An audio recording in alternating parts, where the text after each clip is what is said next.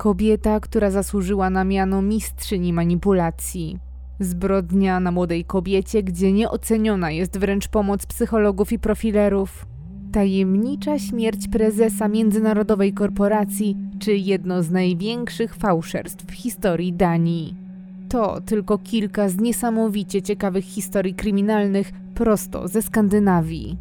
Jeżeli jesteście głodni nowych, prawdziwych historii, których być może jeszcze nie znacie, to z dużym prawdopodobieństwem znajdziecie je w jednej z najpopularniejszych na świecie serii podcastów o zbrodniach, jakie miały miejsce w Skandynawii. Podcast z zimną krwią już teraz dostępny jest po polsku i zupełnie za darmo na Spotify. Znajdziecie tam autentyczne historie z zimnej północy, czytane znanym i lubianym głosem Filipa Kosiora. Sprawdźcie koniecznie nowy podcast z zimną krwią, bo czekają tam na Was naprawdę zaskakujące i świetnie opracowane historie kryminalne. Link do Spotify, który poprowadzi Was bezpośrednio do tego mrocznego słuchowiska, znajdziecie w opisie tego filmu, ale też w najnowszych wpisach na moich social mediach. Teraz zabieram Was na kryminalną wycieczkę do ciepłej Karoliny Południowej, ale potem koniecznie wybierzcie się do Skandynawii. Każdy ma jakiś sekret. Czasem jest on błahy, a czasem znowu tak poważny, że zabierzemy go ze sobą do grobu. Czasem sekret jest tak intrygujący, że mamy ochotę go wykrzyczeć i sprawić, żeby każdy go poznał. Tak właśnie dzieje się w dzisiejszej historii, ale ujawniona prawda w tym wypadku budzi demony.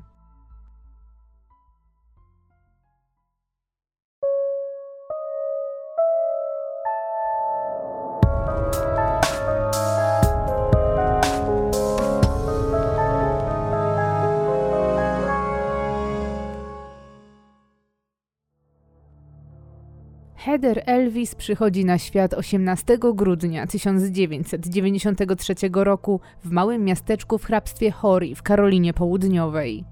Dziewczyna ma dwójkę rodzeństwa, starszego brata Chrisa i młodszą siostrę Morgan. Razem z nimi i ze swoimi rodzicami żyją na typowym osiedlu domków jednorodzinnych niedaleko Myrtle Beach. I nie jest to zwyczajne miejsce, bo to najpopularniejszy kurort nadmorski w Karolinie Południowej. Poza sezonem jest tu bardzo spokojnie i na stałe mieszka tu około 30 tysięcy ludzi, ale w okresie wakacyjnym okolica zmienia się całkowicie. Liczba ta rośnie wtedy nawet czterokrotnie i nikogo to nie dziwi, bo wilgotny klimat subtropikalny sprawia, że lato trwa tu nawet 6 miesięcy, a sama okolica do złudzenia przypomina plażę na Florydzie. W grudniu 2011 roku Heather staje się pełnoletnia i wyrasta na piękną młodą kobietę.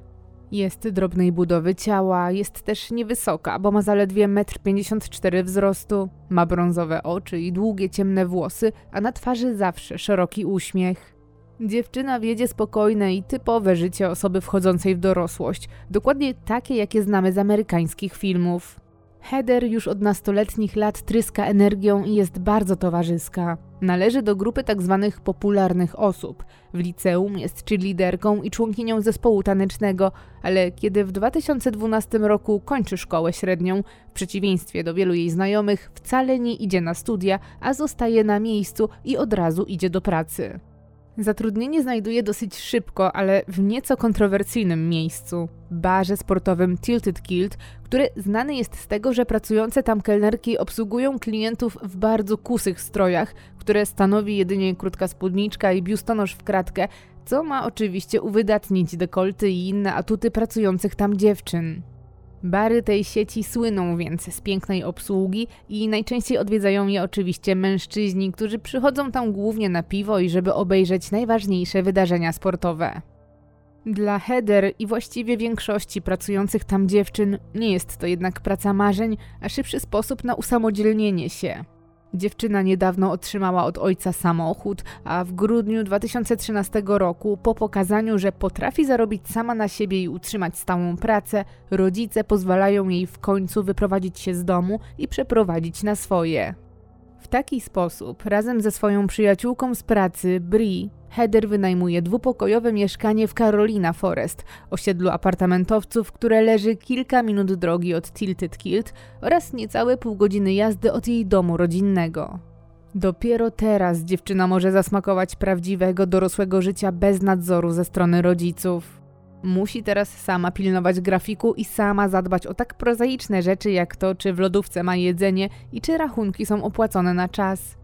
Mimo, że to debiut, idzie jej to całkiem nieźle. Ze wszystkim radzi sobie bez pomocy, punktualnie i sumiennie zjawia się w pracy, do której ma teraz nieporównywalnie bliżej i coraz optymistyczniej patrzy w przyszłość. Przyszłość, która nie pozostaje bez planu. Heather w ostatnim roku nie tylko wyprowadziła się i znalazła pracę, ale też ukończyła szkołę kosmetyczną, bo jej prawdziwym marzeniem jest oczywiście nie praca w barze, a kariera w branży modowej. I z pewnością ma wielkie predyspozycje, aby tak się właśnie stało, bo odkąd skończyła 16 lat, regularnie pojawia się przed obiektywem. I to nie tylko pozuje, ale też sama się maluje i nawet sama wymyśla motywy przewodnie sesji. Niejednokrotnie sprowadza w ten sposób fotografa do roli klikacza jednego guzika. Aranżacje sesji zdjęciowych, ale i bycie modelką to coś, co uwielbia, w czym jest rzeczywiście dobra i co ma nadzieję przyniesie jej kiedyś stały dochód. Heather ma jeszcze jedno marzenie. W najbliższym czasie chciałaby przeprowadzić się na Florydę i zacząć tam pracę w Disneylandzie jako animatorka w roli jednej z księżniczek Disneya. Uwielbia klimat tego miejsca, baśniowe opowieści i pełne przepychu suknie, które pozwoliłyby wcielić jej się w rolę. Dokładnie to robi poniekąd w obecnej pracy, ale dużo bardziej wolałaby sprawiać radość dzieciom niż obcym mężczyznom. Kiedy się rozmarzy, potrafi swojej przyjaciółce godzinami opowiadać o tej nieco magicznej pracy, ale też o innym marzeniu.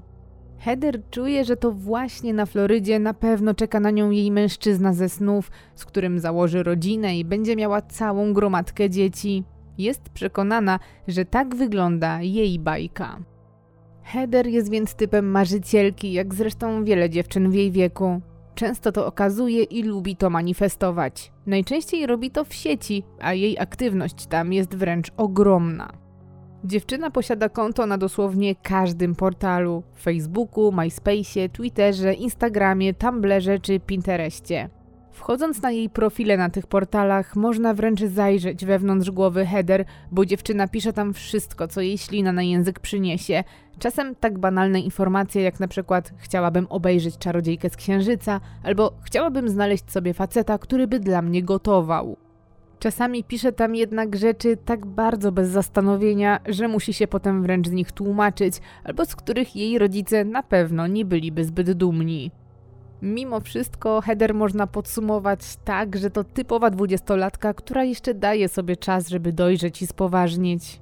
A to potwierdzają jej znajomi i współpracownicy, którzy opisują ją jako śmieszka, który nie przepuści żadnej okazji, żeby spłatać komuś figla. Wiele osób mówi, że to ten typ człowieka, którego nie da się nie lubić i z którym zawsze przyjemnie spędzać czas. W zupełnie zwyczajnych okolicznościach nadchodzi 17 grudnia 2013 roku. To wtorek. Za oknem są zaledwie 3 stopnie Celsjusza, co dla mieszkańców Myrtle Beach, przyzwyczajonych do tego, że od kwietnia do października temperatura rzadko spada poniżej 20 stopni, a w najzimniejsze dni zimy poniżej zera, oznacza, że jest naprawdę zimno. Heather jednak kompletnie o tym nie myśli, bo jest bardzo podekscytowana. Za chwilę wybiera się na swoją pierwszą randkę z kolegą z czasów liceum. Wpadli ostatnio na siebie w restauracji, a potem długo wymieniali się wiadomościami na Instagramie. Steven, bo tak ma na imię chłopak, zaproponował jej wspólne spędzenie wieczoru i powspominanie czasów szkolnych. Dobrze się składa, bo oboje następnego dnia mają dzień wolny i mnóstwo tematów do omówienia. Zapowiada się więc długa i ciekawa noc. Steven podjeżdża pod budynek, w którym mieszka Heather około siódmej wieczorem. Oboje są bardzo głodni, dlatego ich pierwszym celem tego wieczoru jest Banditos Cantina. Bardzo znana w Myrtle Beach knajpa z meksykańskim jedzeniem i widokiem na plażę i ocean. Od samego początku między tą dwójką iskrzy i pojawia się chemia. Żadny z nich nie odrywa wzroku od drugiego, a wspólne tematy, poglądy i zainteresowania wydają się nie mieć końca. Kiedy za to kończy się już jedzenie, Heather nie ma ochoty na dalsze siedzenie w knajpce i wpada na świetny pomysł. Jest początek grudnia i zbliżają się święta, a w okolicy jest wiele osiedli domów jednorodzinnych, które co roku mieszkańcy przyozdabiają bajkowym oświetleniem. Dziewczyna przekonuje Stevena, żeby udali się na romantyczną przejażdżkę po okolicy i kontynuowali swoją miłą rozmowę, szukając jednocześnie najładniej i najbardziej efektownie przystrojonego domu. Chwilę później są już w aucie chłopaka i przez ponad godzinę patrolują okoliczne osiedla, oceniając i pokazując sobie nawzajem najciekawsze instalacje. Przez cały ten czas header intrygują nie tylko kolorowe światełka, ale też manualna skrzynia biegów w pick-upie Stevena, co jest raczej rzadkim widokiem w amerykańskich samochodach. Siłą rzeczy w pewnym momencie rozmowa schodzi właśnie na ten temat, a Heather opowiada Stevenowi, że kiedyś ojciec chciał ją nauczyć jeździć manualem, ale nie miał do tego cierpliwości i skończyło się tylko na kilku próbach. Teraz dziewczyna już od lat jeździ autem z automatyczną skrzynią i sugeruje, że już chyba nie będzie miała okazji nauczyć się jeździć klasycznie. Ale około 10 wieczorem Steven zjeżdża z głównej drogi i wjeżdża na wielki pusty parking jednej z okolicznych galerii handlowych. Pewnym momencie, nic nie mówiąc, hamuje, wysiada z samochodu i podchodzi do drzwi Heather, po czym otwiera je i mówi: Wysiadaj. Zdziwiona dziewczyna pyta speszona dlaczego, na co Steven odpowiada z uśmieszkiem, że teraz ona prowadzi. Kolejne pół godziny para spędza na paleniu sprzęgła i rozrusznika w pick-upie Stevena. Chłopakowi to jednak nie przeszkadza, bo oboje bawią się świetnie, a każda kolejna nieudana próba ruszenia wywołuje śmiech. Heather jest jednak tak dumna ze swoich prób, że prosi nawet, żeby zrobić jej zdjęcie, które później wysyła do taty z podpisem: Zobacz, jeżdżę jak zawodowiec. Około 11, kiedy mimo wszystko zaczyna robić się już nudno, Steven zaprasza dziewczyny do swojego domu. Heather zgadza się na kontynuowanie randki i niedługo później docierają na miejsce, gdzie już nieco zmęczeni rozsiadają się na kanapy i oglądają wspólnie telewizję. W ten sposób leniwie spędzają prawie dwie godziny, jednak przed pierwszą w nocy ich spokój zostaje zakłócony, bo do salonu wchodzi zdziwiona matka Stevena, która wita się z Heather, ale i od razu w miłych oczywiście słowach tłumaczy parze, że byłoby dobrze, gdyby jednak nie odwiedzali się o tak późnej porze i to w domu swoich rodziców, którzy nie mogą spokojnie spać. Po tym niezręcznym monologu Steven przeprasza mamę i od razu odprowadza dziewczynę do samochodu. Chwilę później śmieją się z tej sytuacji i jeszcze w drodze powrotnej obiecują sobie, że muszą koniecznie umówić się na kolejne wyjście, aby dokończyć wszystkie dzisiejsze tematy, na które brakło czasu i sił. Kiedy pick-up Stevena podjeżdża pod kompleks mieszkalny Heather, na zegarku jest 15 minut po pierwszej w nocy. Chłopak parkuje pod budynkiem, a potem odprowadza dziewczynę pod same drzwi. Jest już późno, a współlokatorka Heather wyjechała na kilka dni. Chce mieć pewność, że jego sympatia wejdzie do środka cała i zdrowa. Steven, będąc pod drzwiami, dostaje jeszcze szybkiego buziaka na do widzenia, po czym Heather znika za zamykającymi się drzwiami. Ich pożegnanie jest szybkie i mało romantyczne, bo jest po prostu zimno. Heather chce jak najszybciej znaleźć się już w ciepłym mieszkaniu, a Steven jak najszybciej wrócić do nagrzanego samochodu. Chociaż już się pożegnali i chwilę temu się widzieli, to para nie umie jednak ochłonąć po dzisiejszym wieczorze. Dalej rozmawiają ze sobą za pomocą wiadomości tekstowych. Widać gołym okiem, że nadają na jednych falach. Po około 20 minutach kontakt jednak cichnie. Heather przestaje odpowiadać i najprawdopodobniej idzie do łazienki albo po prostu zasypia. Mijają dwa dni, nadchodzi 19 grudnia, to czwartek. Dochodzi 17, a za oknem robi się już ciemno. Terry Elvis, tata Heather, wrócił niedawno z pracy i ogląda telewizję w salonie, kiedy niespodziewanie do drzwi jego domu ktoś puka. Drzwi otwiera Debbie, jego żona i mama Heather. Kobieta jednak jest bardzo zaskoczona, bo w progu widzi policjanta. Mężczyzna przedstawia się i legitymuje, po czym pyta ją, czy zdaje sobie sprawę, że auto jej męża, Terego, prawdopodobnie zostało skradzione, a następnie porzucone niedaleko slipu Peachtree Landing. Siedzący na kanapie Terry wszystko słyszy, dlatego od razu wychyla się za drzwi i patrzy na podjazd, po czym zdziwiony oznajmia, że przecież jego samochód stoi na miejscu i tak właściwie to jeszcze 20 minut temu wracał nim z pracy. Jakim więc cudem jego auto według policjanta znajduje się kilkanaście kilometrów od domu i to w tak dziwnym miejscu jak rampa do wodowania łodzi? Wtedy równie zdziwiony funkcjonariusz pyta Terego, czy to nie do niego należy zielony Dodge, bo znaleziono go na parkingu przed slipem. Stoi nie tylko w dziwnym miejscu, ale jest też zaparkowany w poprzek czterech miejsc parkingowych i według mieszkających w okolicy ludzi stoi tam już drugi dzień. To właśnie pozwoliło przypuszczać policji, że auto zostało skradzione, a następnie porzucone. W tym momencie serce Terego na chwilę się zatrzymuje, a wszystko nabiera sensu. Mężczyzna tłumaczy policjantowi, że to auto rzeczywiście zapisane jest na jego nazwisko, ale na co dzień korzysta z niego starsza córka, która mieszka w tamtej okolicy. Zaniepokojony mężczyzna momentalnie wyjmuje telefon i próbuje się do niej dodzwonić, żeby zapytać, co jest grane, ale po drugiej stronie od razu włącza się automatyczna sekretarka. Pół godziny później Terry w asyście policjanta podjeżdża na Peachtree Landing. Jest już całkowicie ciemno, a miejsce to jest nieoświetlone. Aby dostać się tam, gdzie stoi Dodge, trzeba przejechać długą, ślepą uliczkę z rozległymi bagnami po obu jej stronach. Trzeba też minąć szereg znaków ostrzegających, że droga ta prowadzi donikąd i kończy się rampą do wodowania łodzi, która prowadzi wprost do rzeki Wakama. Rzeka ta płynie przez sam środek wielkich mokradeł, na których mieszkają aligatory, które wędrują czasem w stronę zabudowań i nawet raz na jakiś czas można przeczytać w lokalnej gazecie, że ktoś miał pecha i kosząc trawę albo opalając się w swoim ogrodzie stanął oko w oko z taką bestią.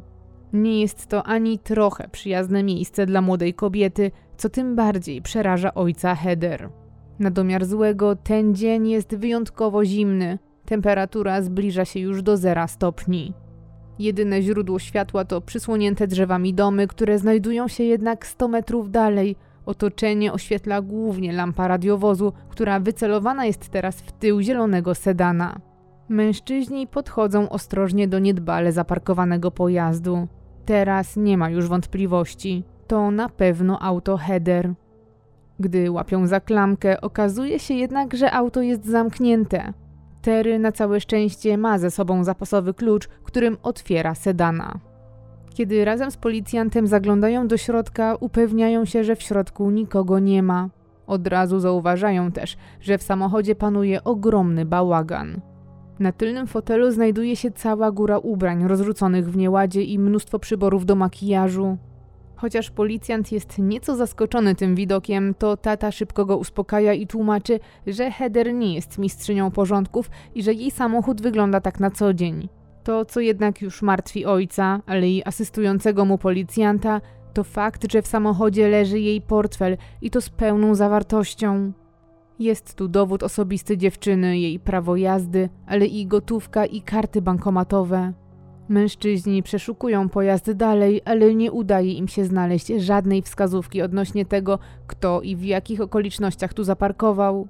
Zdaje się, że dopiero teraz do Terego dociera, co się dzieje i że sytuacja jest naprawdę poważna.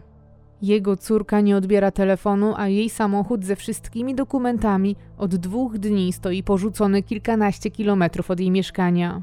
Spanikowany Terry, niewiele myśląc, wsiada do swojego auta i jedzie pod kompleks mieszkalny swojej córki. Zaraz za nim podąża policjant. Tam czeka go jednak kolejny stres, bo Heather najwyraźniej także nie ma w domu. Drzwi są zamknięte, a w środku jest ciemno, a na pukanie i dzwonienie do dzwonka nikt nie reaguje. Ojciec chwyta więc za telefon i dzwoni do Tilted Kilt, ale i tam nie może zastać córki. Okazuje się, że Heather nie ma dzisiaj w pracy, bo dziewczyna wzięła kilkudniowy urlop od 16 do 21 grudnia.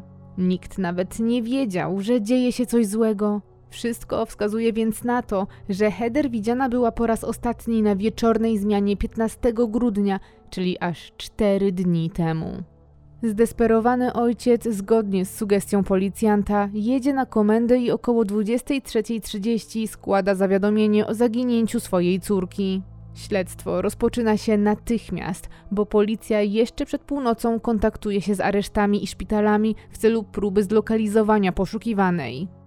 Chociaż nigdzie nie udaje się znaleźć Heather, to okazuje się, że 17 grudnia w okolicy godziny 15 dziewczyna pojawiła się w szpitalu w Conway, mieście sąsiadującym z Myrtle Beach i spędziła w nim 3 godziny. Informacja ta pojawia się jednak jedynie w pierwszym raporcie policyjnym w tej sprawie i nigdy później nie jest poruszana przez żadne źródła. Nie wiadomo też w jakim celu dziewczyna miałaby odwiedzić ten szpital. Poszukiwania jednak trwają i nadchodzi kolejny dzień, to 20 grudnia.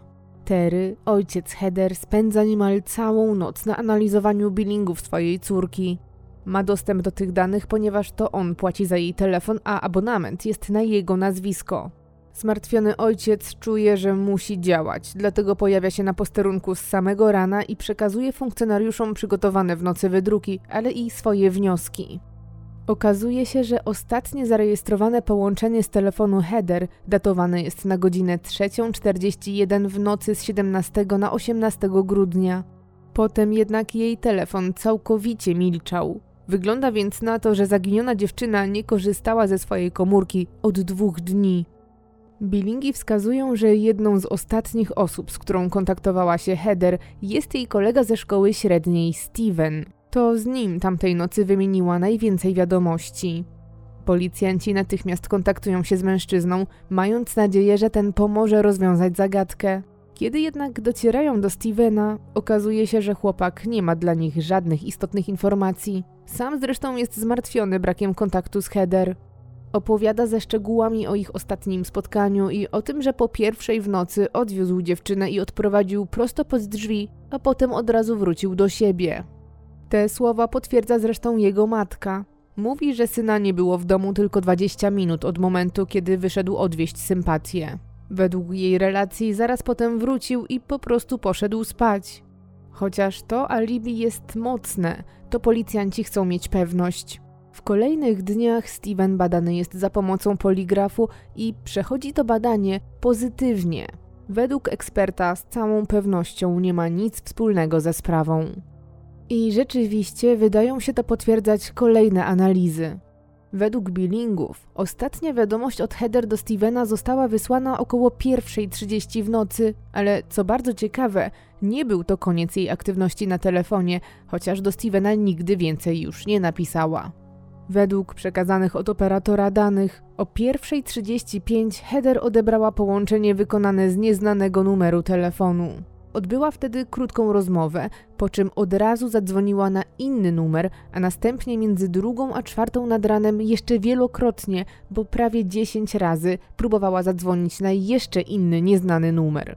Wygląda więc na to, że Heather, wbrew temu co początkowo się wydawało, wcale nie urwała ze Stevenem rozmowy, bo zasnęła. Prawdopodobnie wcale nie spała tej nocy i wręcz miała jakieś ku temu powody. Te sensacyjne odkrycia prowadzą policjantów dalej. Jeszcze tego samego dnia, kiedy o 11 Tilted Kilt otwiera swoje drzwi dla klientów, na miejscu pojawiają się funkcjonariusze, którzy mają kilka pytań do kierowniczki. Dowiadują się jednak, że jeszcze nie ma jej na miejscu, ale śledczy nie marnują czasu i rozmawiają z koleżankami z pracy Heather pierwszej kolejności pytają oczywiście o Stevena, ale żadna z dziewczyn nic nie wie o chłopaku, z którym zaginiona widziała się 17 grudnia. Mało tego, są wręcz zdziwione informacją o jakiejś randce, a z tym zdziwieniem na jaw wychodzi jeden bardzo istotny i szokujący fakt. W obliczu tak poważnej sytuacji koleżanki z pracy zdradzają sekret. Otóż tajemnicą Poliszynela jest, że Heather nie umawiała się ostatnio z nikim, bo miała romans z żonatym mężczyzną i niedawno przeszła z nim ciężkie rozstanie. Mężczyzna, o którym mowa, to Sydney Moorer, lokalny złoty rączka. Sydney zajmuje się konserwacją sprzętu kuchennego i barowego w restauracjach i hotelach na całym Ocean Boulevard, czyli reprezentacyjnej alei Myrtle Beach, położonej nad samą plażą. To właśnie tam stoi też Tilted Kilt, który regularnie wzywa go do drobnych usterek. Heather poznała więc żonatego mężczyznę w pracy. Policjanci zagłębiają się w to, kim jest kochanek. Okazuje się, że Sydney ma 37 lat i od 15 lat jest w związku małżeńskim z kobietą o imieniu Tami, która zawodowo zajmuje się organizacją wycieczek do Disneylandu. To jednak nie wszystko. Razem mają też trójkę dzieci w wieku od 10 do 16 lat. Koleżanki Heather relacjonują policjantom, że para poznała się w czerwcu tego roku, kiedy w szczycie sezonu Sydney bywał w barze niemal co noc. Jak zeznają to funkcjonariuszom, ich związek wydawał się być oparty głównie na doznaniach cielesnych, chociaż jedna z kelnerek temu zaprzecza i twierdzi, że Heather naprawdę była zakochana po uszy. Mimo, że oficjalnie nie mówiło się o nich jako o parze, to każdy wiedział, co się dzieje. Heather bowiem zupełnie nie kryła się z tym, że łączy ją coś z konserwatorem. Niejednokrotnie, nawet w czasie swojej zmiany, zamykała się z Sydneyem w łazience dla pracowników albo szła z nim do jego auta, które miało mocno przyciemniane szyby. Nikt oczywiście nie miał wątpliwości, po co idą w ustronne miejsce. Mało tego, dziewczyna raz została nawet złapana na miłosnej schadzce i to przez samą kierowniczkę. Dostała za to reprymendę, ale wcale nie sprawiło to, że zmieniła swoje nawyki. Po prostu zaczęła lepiej się kryć. Policjanci są poruszeni tymi informacjami, które teraz całkowicie zmieniają kierunek śledztwa. Okazuje się zresztą, że o romansie Heather wie praktycznie każdy, kto ją zna. Oficjalnie jest to oczywiście sekretem, jednak dziewczyna robiła niewiele, żeby kryć prawdę przed światem. Wręcz przeciwnie, sprawiała wrażenie, jakby chciała wszystkim zasugerować, co dzieje się w jej życiu. Między innymi wrzucała na Twittera posty, w których wyznawała, że od zawsze pociągają ją tylko starsi mężczyźni.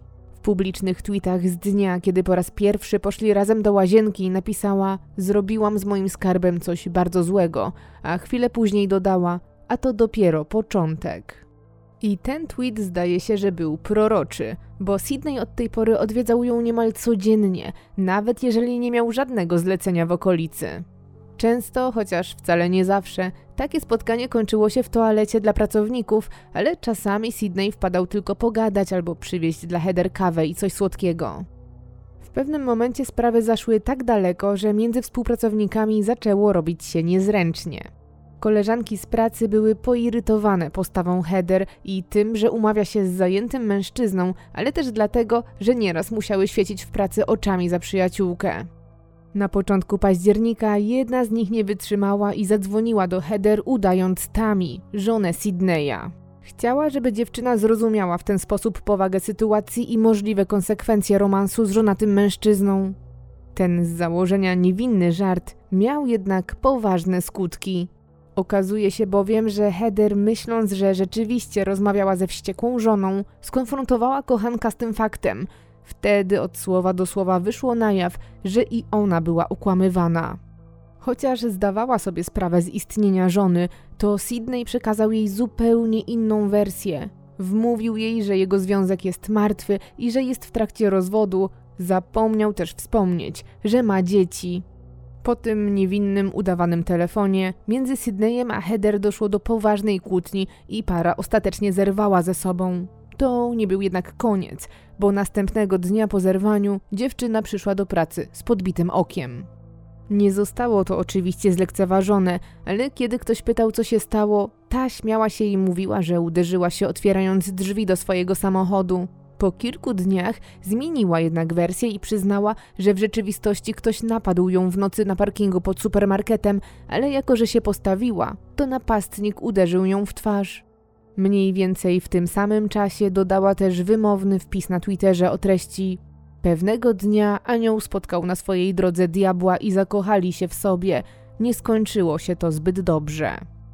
Chociaż Heather ciągle forsowała swoją wersję wydarzeń, to mało kto wierzył w jej kłamstwa. Każdy widział, że była rzeczywiście zdruzgotana i że oprócz podbitego oka miała też siniaki na ramionach, jak się później okazało, był to dopiero początek jej kłopotów. Dwa tygodnie po zerwaniu w słuchawce ponownie usłyszała kogoś, kto przedstawił się jako żona Sydneya, jednak tym razem nie był to żart koleżanki, a naprawdę był to telefon od Tami. Przez całą rozmowę zdradzona żona krzyczała na Heather, że Sydney wszystko jej powiedział. Wyzywała i zagroziła dziewczynie, że nie ma pojęcia z kim zadarła, po czym rzuciła słuchawką. Po 10 minutach zadzwoniła jednak jeszcze raz. Tym razem po drugiej stronie słychać było już Sydneya. Mężczyzna oświadczył Heather, że nigdy dla niego nic nie znaczyła i służyła mu tylko do zaspokojenia potrzeb. Trakcie, gdy były kochanek wygłaszał swój krzywdzący monolog, w tle było słychać śmiech Tami. Heather poczuła się wtedy poniżona i wykorzystana. W jednej chwili rozpadła się na milion kawałków i wybiegła z pracy. Te telefony były jednak początkiem piekła, jakie dopiero miało nadejść. Wściekła Tami zaczęła wręcz napastować dziewczynę telefonami, SMS-ami i zdjęciami. Gdy wszystko wyszło na jaw, Heather zaczęła regularnie otrzymywać nie tylko obraźliwe wiadomości, ale i zdjęcia Tami i Sydneya uprawiających seks albo zdjęcia Tami trzymającej w ręku broń. Rozsierdzona żona nie ograniczała się i wysyłała też groźby, w których pisała rzeczy typu Możesz mi powiedzieć, gdzie teraz jesteś, albo dowiem się w inny sposób, ale to nie będzie dla ciebie miłe. Daję ci ostatnią szansę na odpowiedź, zanim spotkamy się osobiście. Heather stała się kłębkiem nerwów. Była przerażona zaciętością i uporem kobiety. Wszystkim tym, co ją spotykało, na bieżąco dzieliła się ze swoimi koleżankami. Te starały się podtrzymać ją na duchu, ale nie było to proste. Bo dla Heather, oprócz wściekłej kobiety, problemem było też samo rozstanie. Zaangażowała się w relację z Sydneyem i był to dla niej cios prosto w serce. Dziewczyna potrzebowała dużo czasu i wsparcia innych, żeby się pozbierać, i w końcu jej się to udało. Zaleczyła rany, a z czasem poczuła się nawet na tyle pewnie, że zaczęła się odgryzać tami. Czara goryczy przelała się. Heather przestała biernie odbierać wiadomości, a przeszła do kontrataku. Coraz częściej zdarzało jej się złośliwie odpisać natarczywej kobiecie.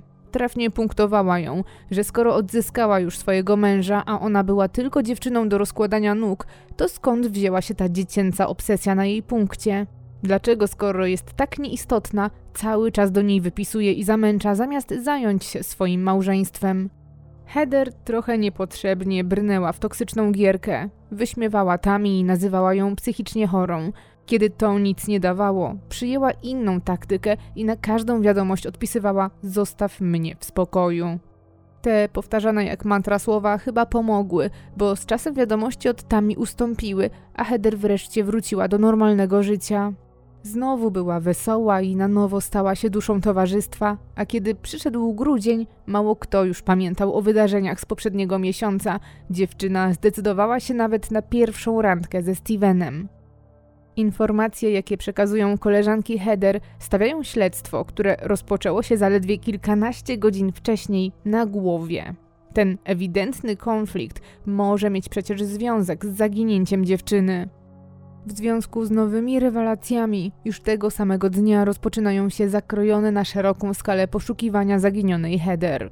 Dziesiątki ochotników przeczesują mokradła niedaleko Peachtree Landing, czyli miejsca, gdzie znaleziono porzucony samochód, niestety bez skutku.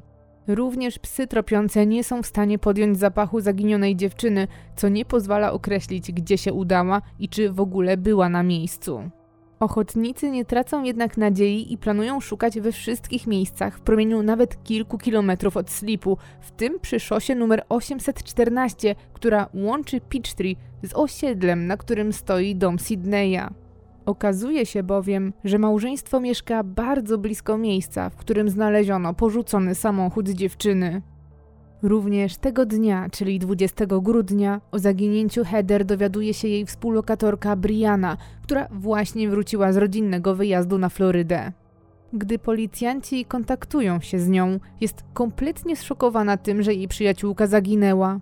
W sali przesłuchań opowiada śledczym wydarzenia z nocy z 17 na 18 grudnia ze swojej perspektywy, a jej słowa okazują się być bardzo ważnym elementem w tej układance i tłumaczą kilka zagadkowych połączeń telefonicznych.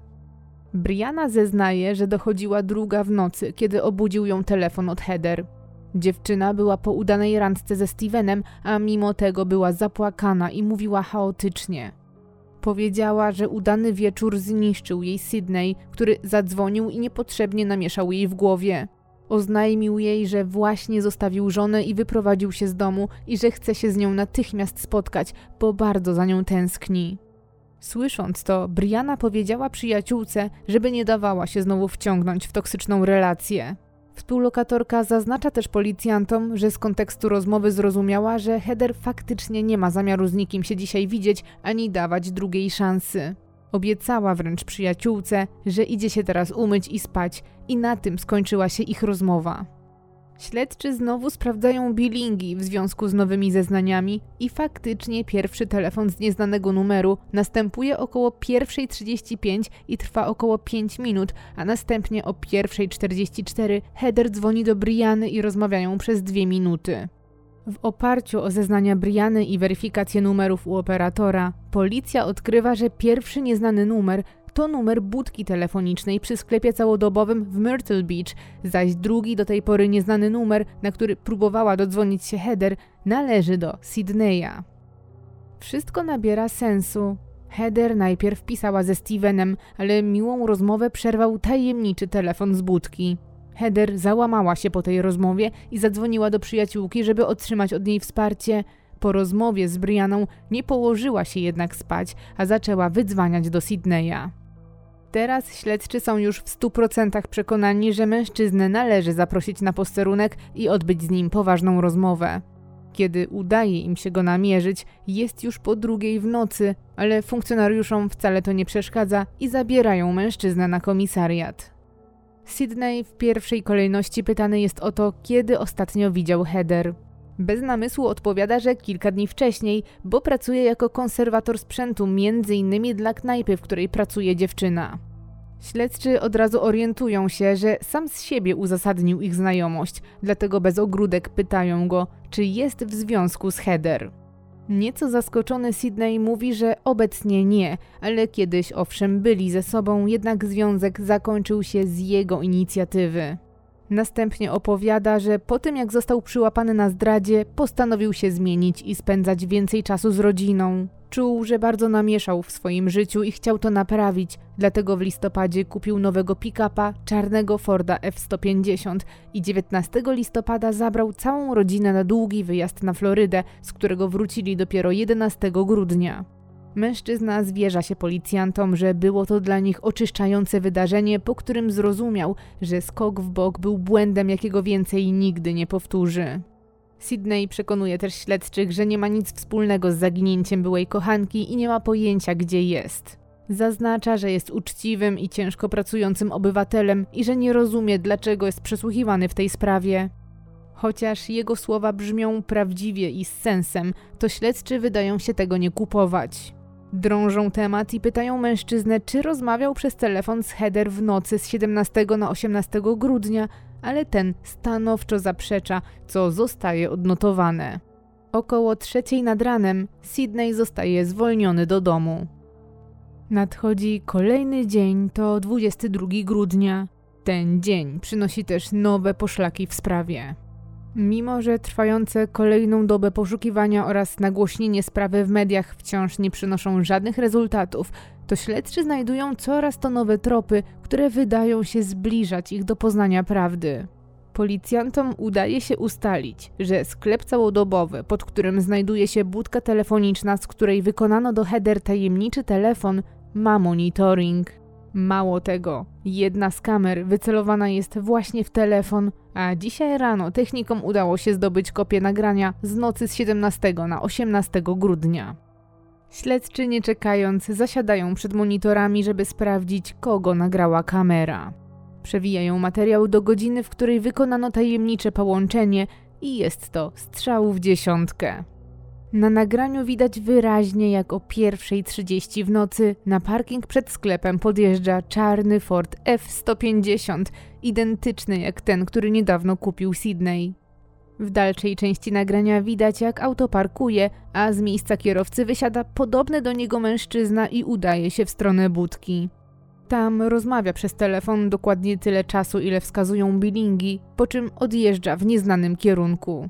Niska jakość nagrania nie pozwala jednak stwierdzić ze stuprocentową pewnością, że to Sydney, jednak dla policjantów to cenna poszlaka. W związku z nowymi informacjami w godzinach porannych Sydney ponownie wezwany jest na komendę. Znowu pytany jest, czy kontaktował się z dziewczyną w środku nocy i czy przypadkiem nie zrobił tego z budki telefonicznej. Mężczyzna jednak stanowczo zaprzecza, a nawet ironicznie pyta policjantów, czy ktokolwiek w dzisiejszych czasach jeszcze korzysta z budek telefonicznych. Śledczy jednak nie dają się zbyć. Mają solidne podejrzenia, że to on jest na nagraniu. Pytają więc do skutku, a kiedy ten twardo idzie w zaparte, pokazują mu nagranie z kamery przemysłowej. Dopiero wtedy Sydney pęka i przyznaje, że faktycznie to on zadzwonił do Heather, ale zrobił to, by raz na zawsze wyjaśnić jej, że to koniec. Tłumaczy, że dziewczyna cały czas próbowała wznowić z nim kontakt, wydzwaniała i zostawiała mu listy za wycieraczką jego pick-upa. Miał już tego dość i chciał zapomnieć o romansie. Śledczy nabierają podejrzeń. Dlaczego mężczyzna kłamał i od razu nie powiedział im tego, co mówi teraz? Drążą temat i pytają, czy Sydney ma jakieś alibi na noc zaginięcia Heather, na co ten odpowiada, że owszem i że całą noc spędził razem z żoną, a po pierwszej był w całodobowym Walmarcie. Relacjonuje, że zrobił tam małe zakupy, po czym podjechał pod sklep z budką telefoniczną, z której zadzwonił do Heather i w krótkiej rozmowie kazał byłej kochance, by raz na zawsze się od niego odczepiła. Potem razem z żoną wrócili do domu, żeby odpocząć po ciężkim dniu. Nic więcej nie działo się tej nocy. Po tych zeznaniach Sydney zostaje ponownie zwolniony, ale policjanci nie kończą swojej pracy. Kierują kroki w stronę Walmartu, gdzie zabezpieczają kolejne nagrania. Chcą sprawdzić, czy Sydney mówi prawdę. Na całe szczęście wideo nie zostało nadpisane, a śledczy ponownie zasiadają przed monitorami. Włączają nagranie, na którym widać, jak w okolicy pierwszej w nocy czarny Ford F-150 podjeżdża na parking i rzeczywiście wysiada z niego Sydney. Mężczyzna, zgodnie z tym co zeznał, udaje się do sklepu, bierze z niego dwie rzeczy i idzie do kasy, gdzie płaci gotówką. Policjanci zwracają się do sklepu, żeby ustalić, co dokładnie kupił mężczyzna. Bez problemu udaje się to stwierdzić, bo był wtedy jedyną osobą w sklepie.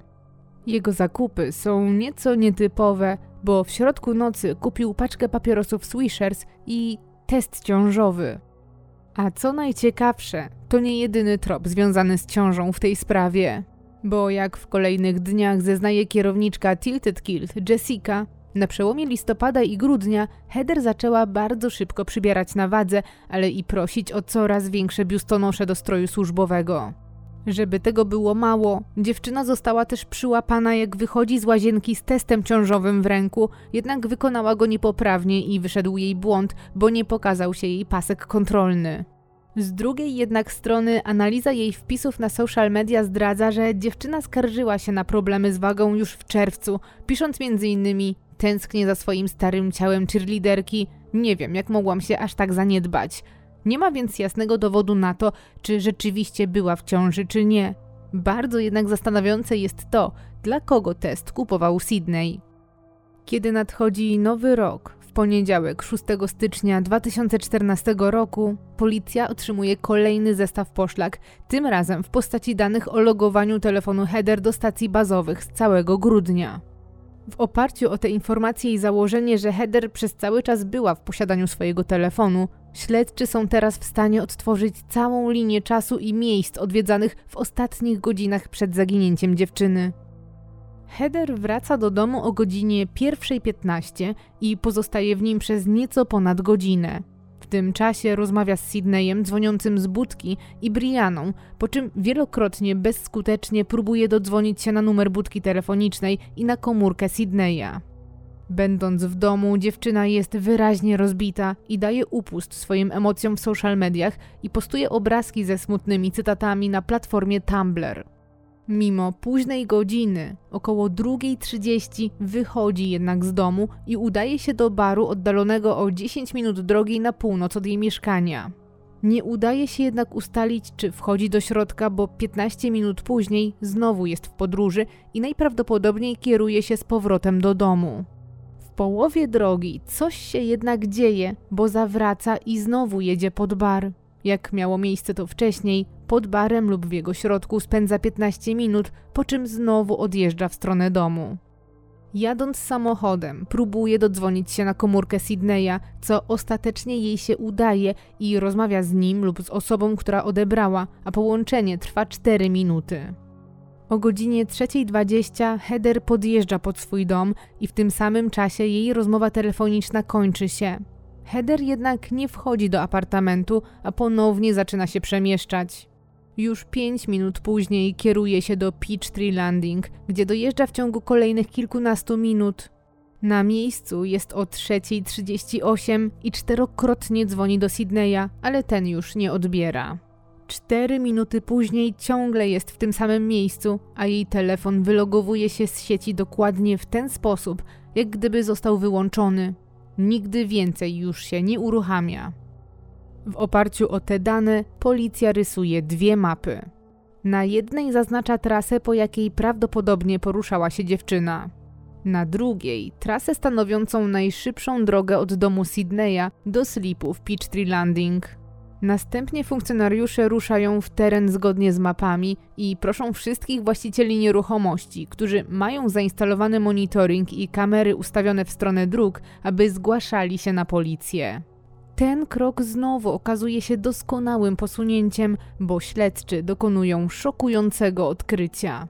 Na trasie z domu Sydneya do Slipu aż dwie kamery uchwycają czarnego pick-upa. Ten najpierw między 3.36 a 3.38 zmierza w stronę ślepej uliczki prowadzącej do rampy. Na miejscu jest około 3.40, a następnie już o 3.42 jedzie z powrotem w stronę domu. Według obliczeń śledczych Sydney miał około 2 minuty na bycie sam na sam z Heather lub tyle samo, żeby zaprosić ją albo wciągnąć do swojego auta. Co bardzo istotne, telefon dziewczyny stracił połączenie z siecią dokładnie o 3.40, czyli w momencie, w którym czarny pick-up powinien podjechać pod jej zaparkowany samochód. Wszystko wskazuje więc na to, że tamtej nocy doszło do spotkania, a zaginiona dziewczyna wsiadła z własnej woli lub nie do czarnego Forda. Na żadnym z nagrań śledczym nie udaje się jednak odczytać numerów z tablicy rejestracyjnej, jednak w sprawę zaangażowani zostają specjaliści z FBI. Ci po przeanalizowaniu nagrań oraz logowań telefonów Sydneya, ale i jego żony Tami, potwierdzają ostatecznie, że to oni jechali na spotkanie z Heather.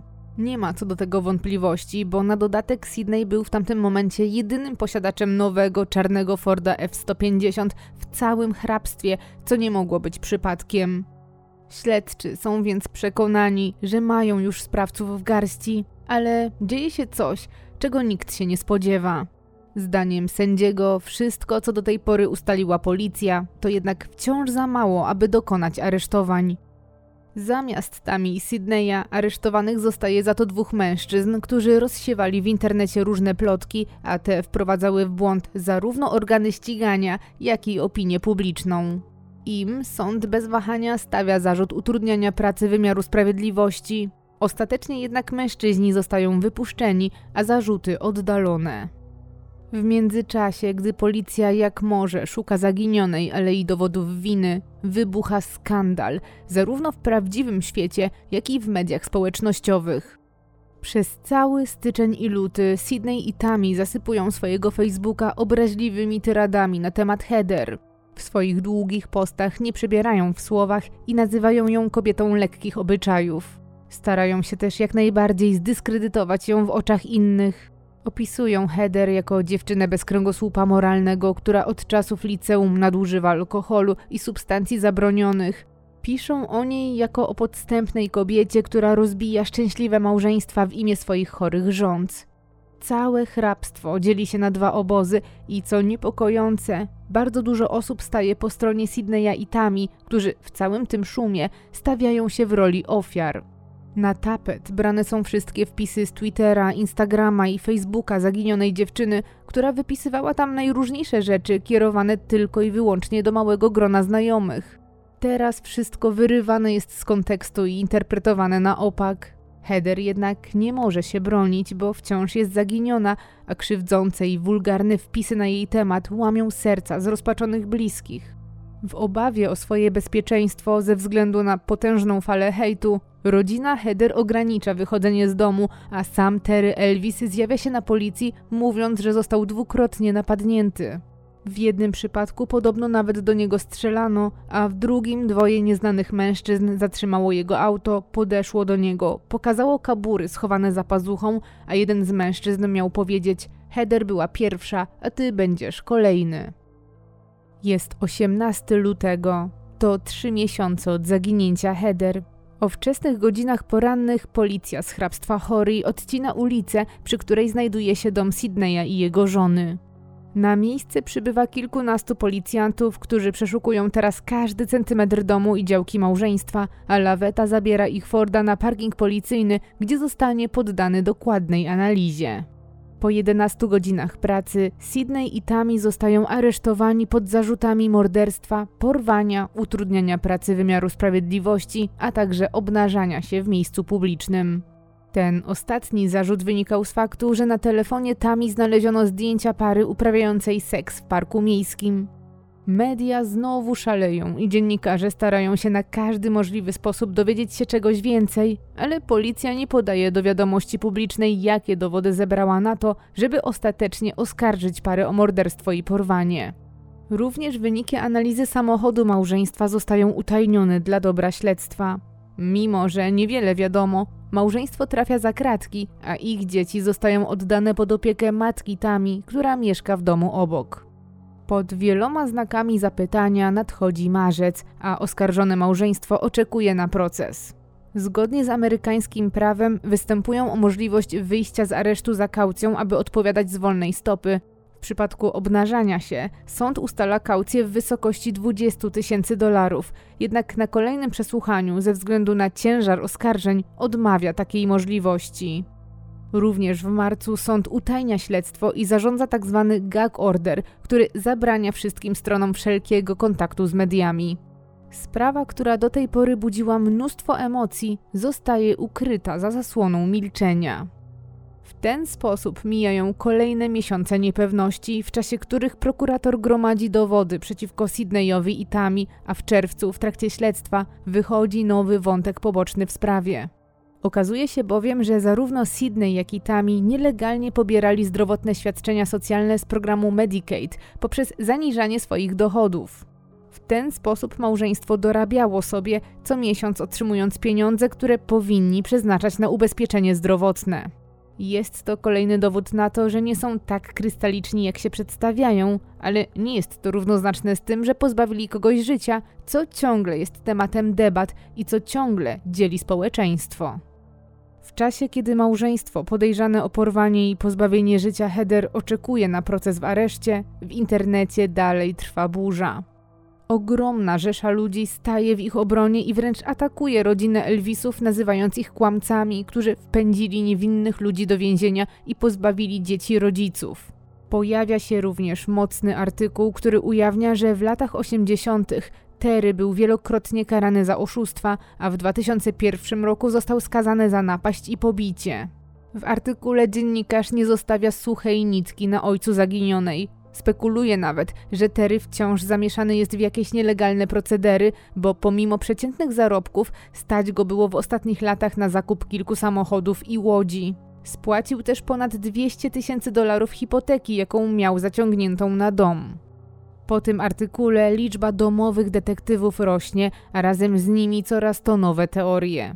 W internecie pojawiają się też zdjęcia, na których Terry pozuje z tancerkami z klubu nocnego. W ramach tego jednego wielkiego wyciągania brudów oskarża się go również o to, że sam ma wpływ na śledztwo, ponieważ jego brat jest zastępcą szeryfa. Autor artykułu dolewa oliwy do ognia i przypomina również, że wspomniany brat Terego niedawno został złapany za jazdę po pijaku.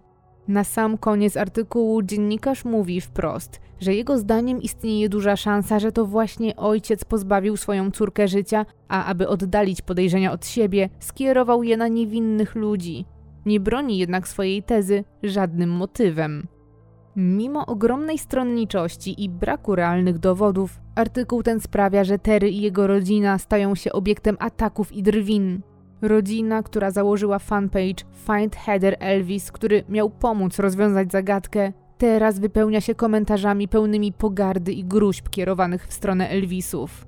Zaginioną dziewczynę miesza się z błotem, a jej ojca nazywa się mordercą.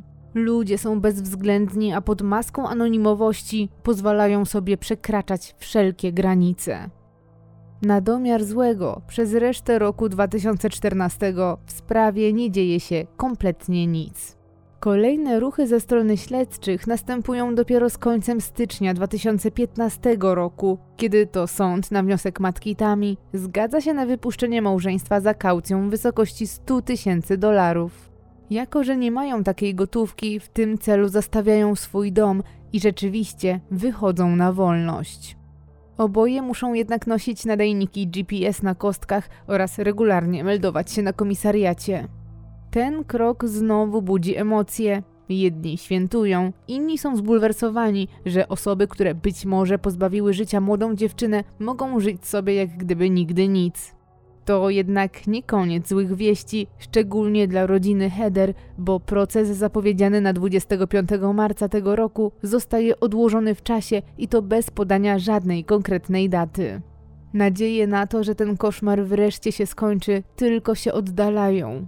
W sprawie zresztą wciąż niewiele się dzieje aż do końca wakacji, kiedy oskarżone małżeństwo składa wniosek o możliwość przeprowadzki na Florydę. Ten krok motywują wrogością ze strony mieszkańców Myrtle Beach, co uniemożliwia im znalezienie tu pracy. Po raz kolejny, ku zaskoczeniu Elvisów i przychylnych im ludzi, sąd idzie na rękę Murerom i pozwala im opuścić stan pod warunkiem, że wciąż będą respektować warunki zwolnienia z aresztu. Ojciec Heather, Terry, jest wściekły. Uruchamia petycję online, w której domaga się odwołania sędziego, który prowadzi ich sprawę. Petycja nie zbiera jednak zbyt wielu podpisów, a nawet gdyby zebrała, nikła jest szansa, że sędzia zostałby faktycznie odwołany. Ostatecznie w totalnej ciszy mija cały rok 2015, a sprawa Heather nie trafia na wokandę, po dziewczynie też wciąż nie ma śladu. Zaszczuta przez internautów i zrezygnowana rodzina Elvisów nie widzi już światełka w tunelu. Przestaje wierzyć też, że Heather żyje i przestaje wierzyć w sprawiedliwość. Kiedy nadchodzi rok 2016, a dokładnie marzec, prokuratura wycofuje zarzuty o morderstwo i obnażanie się i pozostaje jedynie przy zarzucie o uprowadzeniu. Nie jest to decyzja prawomocna, co oznacza, że na wniosek prokuratora zarzuty mogą zostać przywrócone w czasie procesu, jednak jest jasnym sygnałem, że chyba brakuje twardych dowodów. Machina Sprawiedliwości uruchamia się dopiero w czerwcu 2016 roku, czyli dwa i pół roku po zaginięciu Heather. Sprawa zostaje podzielona na kilka procesów. W pierwszej kolejności przed sądem staje Sydney, któremu prokurator udowadniać będzie, że dopuścił się porwania Heather.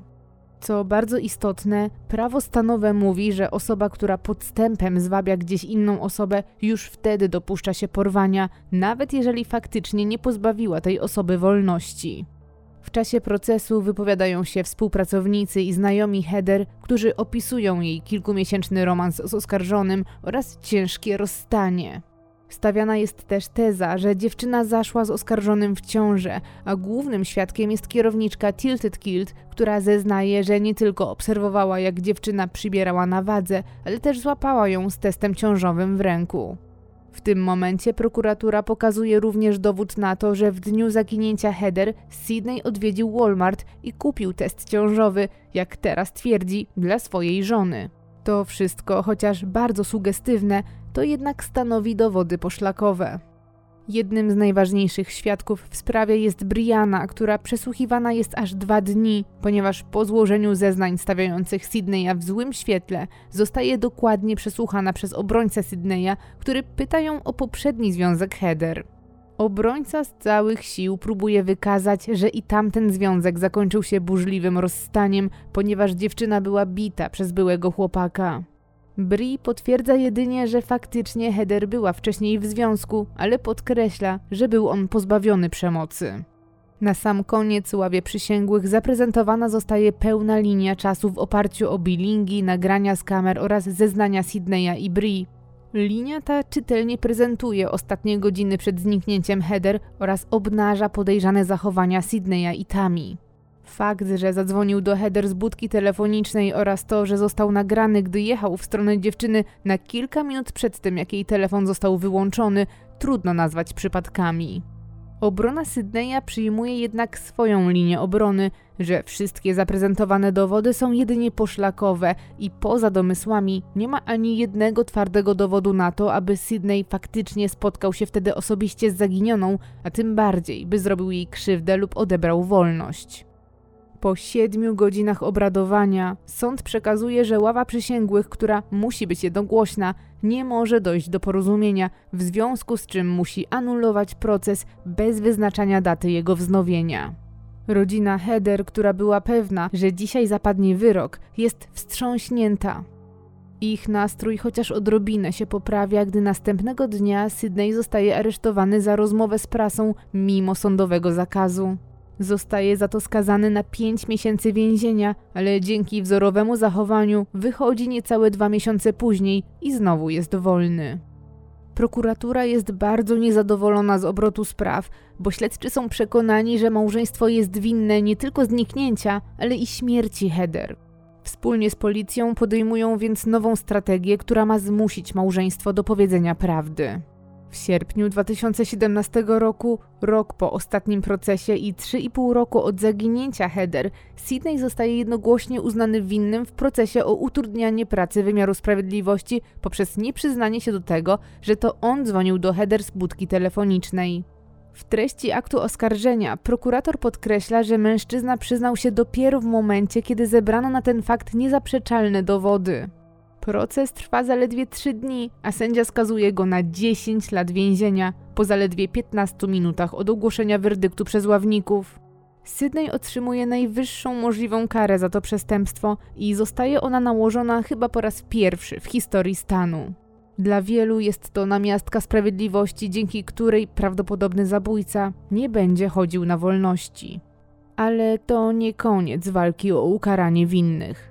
Powtórny proces w sprawie o porwanie Heather rusza w październiku 2018 roku, czyli niecałe 5 lat od momentu, kiedy odnaleziono porzucony samochód. Sydney spędził ostatni rok w zakładzie karnym, a Tammy wciąż jest wolnym człowiekiem i pracuje na Florydzie.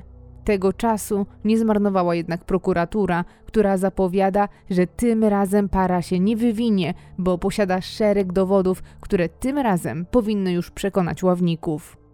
Na tapet w pierwszej kolejności zostaje wzięta Tami, która będzie sądzona osobno w sprawie o konspirowanie w celu porwania Heather. Przed sądem istotne jest przedstawienie, kim naprawdę jest ta kobieta, która dla wielu uchodzi za idealną żonę i matkę. Tami urodziła się w 1972 roku, 4 lata przed Sydneyem. Wzięła z nim ślub w wieku 26 lat, a niedługo później na świat po kolei przyszła trójka ich dzieci. Tami twierdzi, że odkąd skończyła 10 lat, przynajmniej raz w roku jeździła do Disneylandu, a swoją obsesję na punkcie tego miejsca zamieniła w biznes, ponieważ prowadzi firmę, która organizuje wycieczki do tego parku rozrywki. W związku ze swoją pasją, kobieta jest bardzo aktywna na nieoficjalnym forum fanów franczyzy o nazwie Disboards. To, co obnaża śledztwo, to fakt, że od kilku lat dosłownie kreuje tam swoją tożsamość. Sukcesywnie próbuje przedstawić się jego użytkownikom jako osoba bardzo zaradna i bardzo zamożna. W sieci opisuje się jako właścicielka kilku firm. Każdemu pisze, że mieszka w dużym domu, który sama zaprojektowała i kupiła bez kredytu, mimo że dopiero co skończyła 40 lat.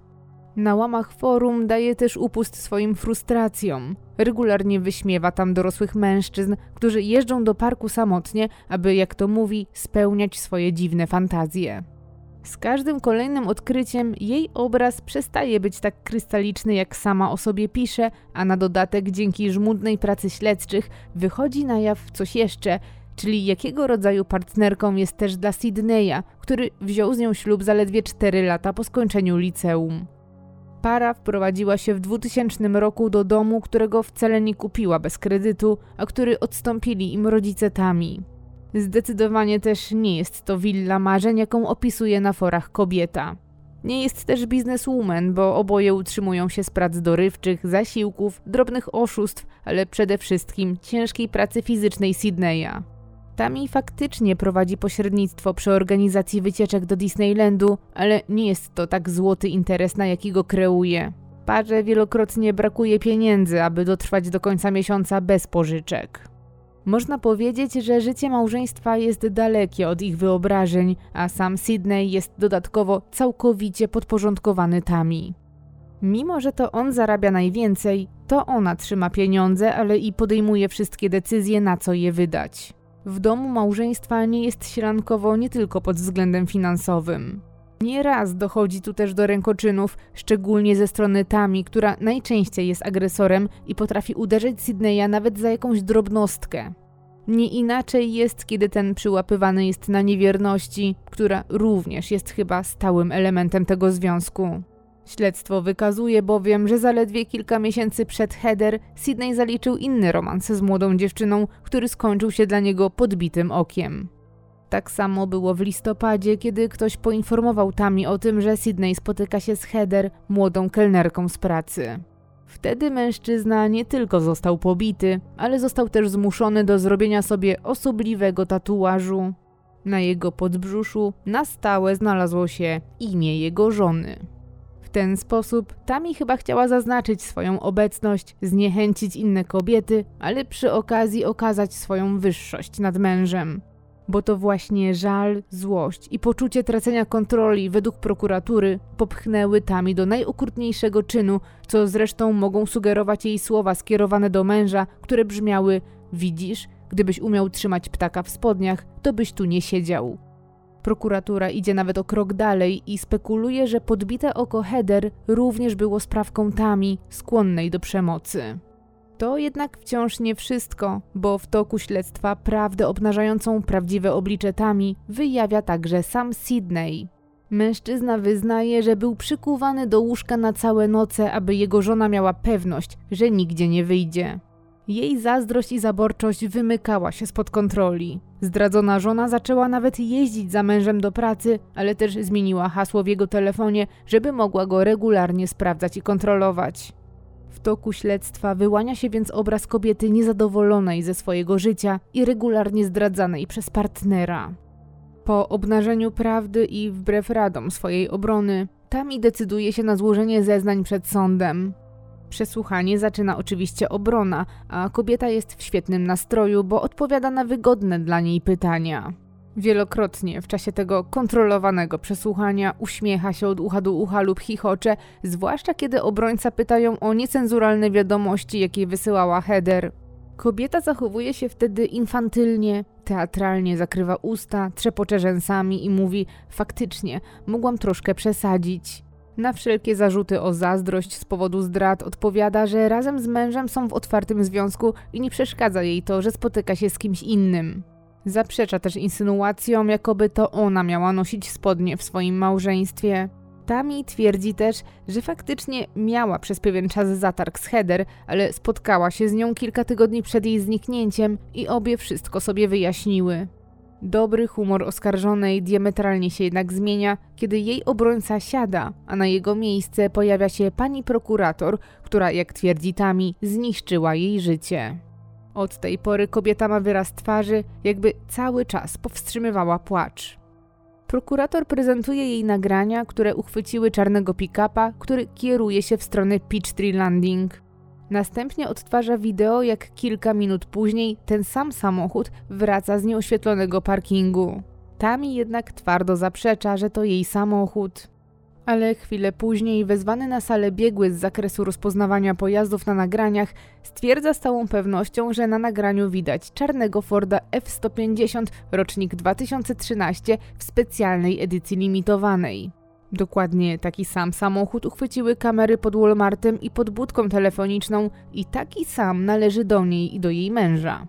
Tami jednak, jak dziecko, wciąż zaprzecza, że to jej samochód. Na sali pojawia się więc kolejny biegły, który po analizie danych uzyskanych od operatora sieci komórkowej potwierdza ze stuprocentową pewnością, że zarówno telefon Tami, jak i telefon Sydneya musiał znajdować się w tym czarnym pick-upie. Jeżeli więc nie było w nim Tami, byłby to niezwykły zbieg okoliczności, że ktoś, kto posiada identyczny samochód jak ona i jej mąż, jechał feralnej nocy z ich telefonami. Mimo coraz większego absurdu tej sytuacji, Tami dalej idzie w zaparte. W ten sposób wygląda całe 11 dni procesu, w których prokuratura raz za razem punktuje kobietę i obnaża jej kłamstwa. Ta ciężka praca przynosi efekt i kończy się wreszcie jednogłośną decyzją ławników. Mimo tego, że sprawa oparta została w całości o dowody poszlakowe, to obrona nie była w stanie przedstawić żadnych sensownych kontrargumentów. Tami tym samym zostaje skazana na karę 30 lat pozbawienia wolności. Na ponowny proces Sydneya rodzina Elvisów czeka kolejny rok, a pierwsza rozprawa rusza we wrześniu 2019 roku, czyli niemal 6 lat od zaginięcia Heather. Mimo upływu czasu, od początku budzi on ogromne emocje i zainteresowanie mediów, ponieważ nieoczekiwanie prokuratura zapowiada pojawienie się nowych, miażdżących dowodów oraz nowego świadka, który będzie zeznawał przeciwko oskarżonemu. Świadkiem tym jest Donald De Marino, kuzyn Tami i recydywista, który obecnie odbywa karę pozbawienia wolności za szereg mniejszych przestępstw związanych z kradzieżą i handlem substancjami zabronionymi. Mężczyzna zeznaje, że na początku 2014 roku, kiedy pomieszkiwał u małżeństwa, Sydney pokazał mu w tajemnicy zdjęcie, które przedstawiało Heather. Sąd jednak w tym momencie przerywa mu i zabrania opisania tego zdjęcia, ponieważ proces toczy się o porwanie, a nie pozbawienie życia. Mimo tego mężczyzna opisuje, że dziewczyna na zdjęciu leżała, a jej twarz, szyja i ramiona były podrapane, a jej ubranie całe czerwone. Prokurator, który nie może wprost zapytać o to, czy dziewczyna żyje, próbuje obejść procedury i pyta Donalda, czy jego zdaniem jest szansa na to, że Heather kiedykolwiek odezwie się jeszcze do rodziców. Na to pytanie świadek z pełną stanowczością odpowiada, że nigdy się nie odezwie. Kolejnego dnia procesu przed sądem stawia się porucznik Sester, a prowadzący sprawę Heather śledczy składa relację dotyczącą tego, co znaleziono na posesji Murerów. Opisuje, że wnętrze ich domu było bardzo zaniedbane, pełne pleśni i brudu oraz że unosił się w nim przykry zapach. Twierdzi też, że wewnątrz, poza ogromnym bałaganem, nie znaleziono nic ciekawego, w przeciwieństwie do podwórka za domem. Tam, bezpośrednio obok Czarnego Forda, znaleziono kilka pustych łusek do strzelby, przemysłowe, bardzo silne środki czyszczące oraz worki po cemencie. Śledczy zdradza też, co wykazały badania samochodu małżeństwa. Okazało się, że zupełnie nic, bo był tak dokładnie wyczyszczony, że oskarżony musiał użyć w tym celu wyjątkowo mocnego detergentu, dokładnie takiego, jaki znajdował się wcześniej w pustych opakowaniach znalezionych na posesji. Niestety czyszczenie było skuteczne, bo zabieg ten sprawił, że wszystkie próby pobrania materiału genetycznego z jakiejkolwiek części samochodu stały się niemożliwe. Ekspertyza wykazała też, że największemu czyszczeniu poddano jedno konkretne miejsce prawą część tylnej kanapy, prawe drzwi i podłogę w tych okolicach. Szczegółowe zeznania składa też ekspert, który bezpośrednio przeprowadzał analizę samochodu Sydneya. Oprócz potwierdzenia zeznań porucznika, zwraca on uwagę na jeszcze jeden fakt. Mianowicie oskarżony wyciągnął ze swojego Forda kartę pamięci systemu nawigacji, która oprócz przechowywania map nawigacyjnych przechowuje też historię przemieszczania się pojazdu. Według zapisów z karty została ona odłączona dzień przed zniknięciem Heather, a następnie podłączona ponownie kilka dni później. To sugeruje nie tylko to, że Sydney chciał coś ukryć, ale też, że być może wszystko zaplanował. To jednak nie jest ostatni mocny cios ze strony prokuratury, bo na salę sądową wjeżdża telewizor, na którym zaprezentowane zostaje nowe, niewidziane nigdy wcześniej nagranie, które jednak tak naprawdę policja posiadała już od 2014 roku. To nagranie nie zostało jednak dołączone do materiału dowodowego przez sędziego w czasie pierwszego procesu. Teraz jest jednak inaczej. Tajemnicze wideo pochodzi z monitoringu domowego nikogo innego jak właśnie małżeństwa Murerów, którzy sami zainstalowali go 20 grudnia. To, co można na nim zobaczyć, potwierdza wszystko, co ustaliła policja, bo 21 grudnia, trzy dni po zniknięciu Heather, Tami i Sydney spędzili prawie 8 godzin myjąc, a raczej szorując swojego Forda, a sposób w jaki to robili był co najmniej podejrzany. Para skupiła się tylko i wyłącznie na wnętrzu samochodu, a dokładniej na okolicach prawej strony tylnej kanapy. Co jeszcze bardziej podejrzane, na nagraniach widać, jak już po myciu Sydney rozpala w ogródku ognisko i pali w nim szmaty, którymi przed chwilą razem z żoną tak dokładnie umyli auto. Niestety, jak przedstawił to biegły, ich żmudne porządki okazały się wyjątkowo skuteczne, przez co śledczym nie udało się znaleźć ani jednego dowodu na to, że header spadł przysłowiowy, ale i w tym wypadku dosłowny włos z głowy. I ten proces, podobnie jak proces żony Sydneya, kończy się jednogłośną decyzją ławników i to po zaledwie dwóch godzinach obrad. Sydney uznany jest winnym zarówno zawiązania spisku w celu porwania, jak i samego porwania Heather Elvis. Za każdy z tych zarzutów otrzymuje karę 30 lat pozbawienia wolności. Wyroki jednak nie sumują się i Sydney odbywać będzie je jednocześnie. Rodzina Heather wreszcie po tylu latach oddycha z ulgą. Od początku wiedzieli, że to małżeństwo odebrało im ukochane dziecko. Pozostaje jednak niedosyt, bo pomimo surowych wyroków ani Sydney, ani Tami wciąż nie przyznają się do winy, a tym samym do teraz nie wiadomo, gdzie znajduje się ciało Heather. Prokuratura przekonana jest jednak, że pobyt w więzieniu to zmieni i prędzej czy później któryś z nich powie prawdę i wskaże miejsce ukrycia zwłok. Taki krok na pewno otworzyłby drogę do negocjacji w sprawie wcześniejszego wyjścia na wolność. Chociaż zarówno Sydney, jak i Tami zostali surowo ukarani, to nie zostali ukarani za zabójstwo, którego przede wszystkim ze względu na brak ciała, ale i nawet brak jakiegokolwiek śladu nie udało im się udowodnić. Nadzieja, że Heather żyje, będzie trwała w bliskich do czasu, aż dziewczyna nie zostanie odnaleziona, jednak prawie nikt już nie wierzy w happy end. To, co wydarzyło się w nocy z 17 na 18 grudnia, jest do dzisiaj zagadką, chociaż większość domysłów brzmi podobnie. Według prokuratury Heather pojechała nad Mokradła, żeby spotkać się z Sydneyem i porozmawiać o ewentualnej ciąży. Ten jednak na miejscu zjawił się z żoną, z którą wciągnęli nieświadomą podstępu dziewczynę do samochodu. Może mieli tylko porozmawiać, może tylko postraszyć, może sprawy zaszły za daleko, albo może od początku planowali zbrodnie. Pewnym jest, że Heather do dnia dzisiejszego nie wróciła do domu, nie odezwała się do rodziny i z prawdopodobieństwem graniczącym z pewnością nie żyje. Rodzina do dnia dzisiejszego nie ma możliwości, by ją pochować, co utrudnia zamknięcie tego bolesnego rozdziału. Bardzo przykre jest to, że w imię chorej nienawiści dorośli, zdrowi ludzie, rodzice nastoletnich dzieci potrafili skrzywdzić dziewczynę niewiele starszą od swojego najstarszego dziecka. Przykre jest również to, że w obliczu surowych wyroków i miażdżących dowodów na kłamstwo, Sydney i Tami z podłą arogancją idą w zaparte i pomimo perspektywy zmarnowania własnego życia, które i tak spędzą za kratami, nie mają odwagi, by po prostu powiedzieć prawdę.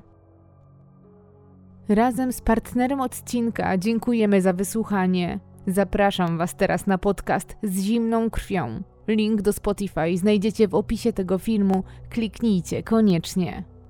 Jeżeli chcesz wesprzeć moją twórczość, zapraszam Cię na patronite.pl ukośnik Olga Herring, a także na moje media społecznościowe, szczególnie na mój Instagram. Wszystkie linki znajdziesz w opisie tego filmu. Będzie mi też bardzo miło, jeżeli zechcesz subskrybować mój kanał. Dzięki temu nie przegapisz kolejnych odcinków. Serdeczne podziękowania kieruję też do wszystkich moich patronów. Bardzo Wam dziękuję i ten odcinek dedykuję właśnie Wam.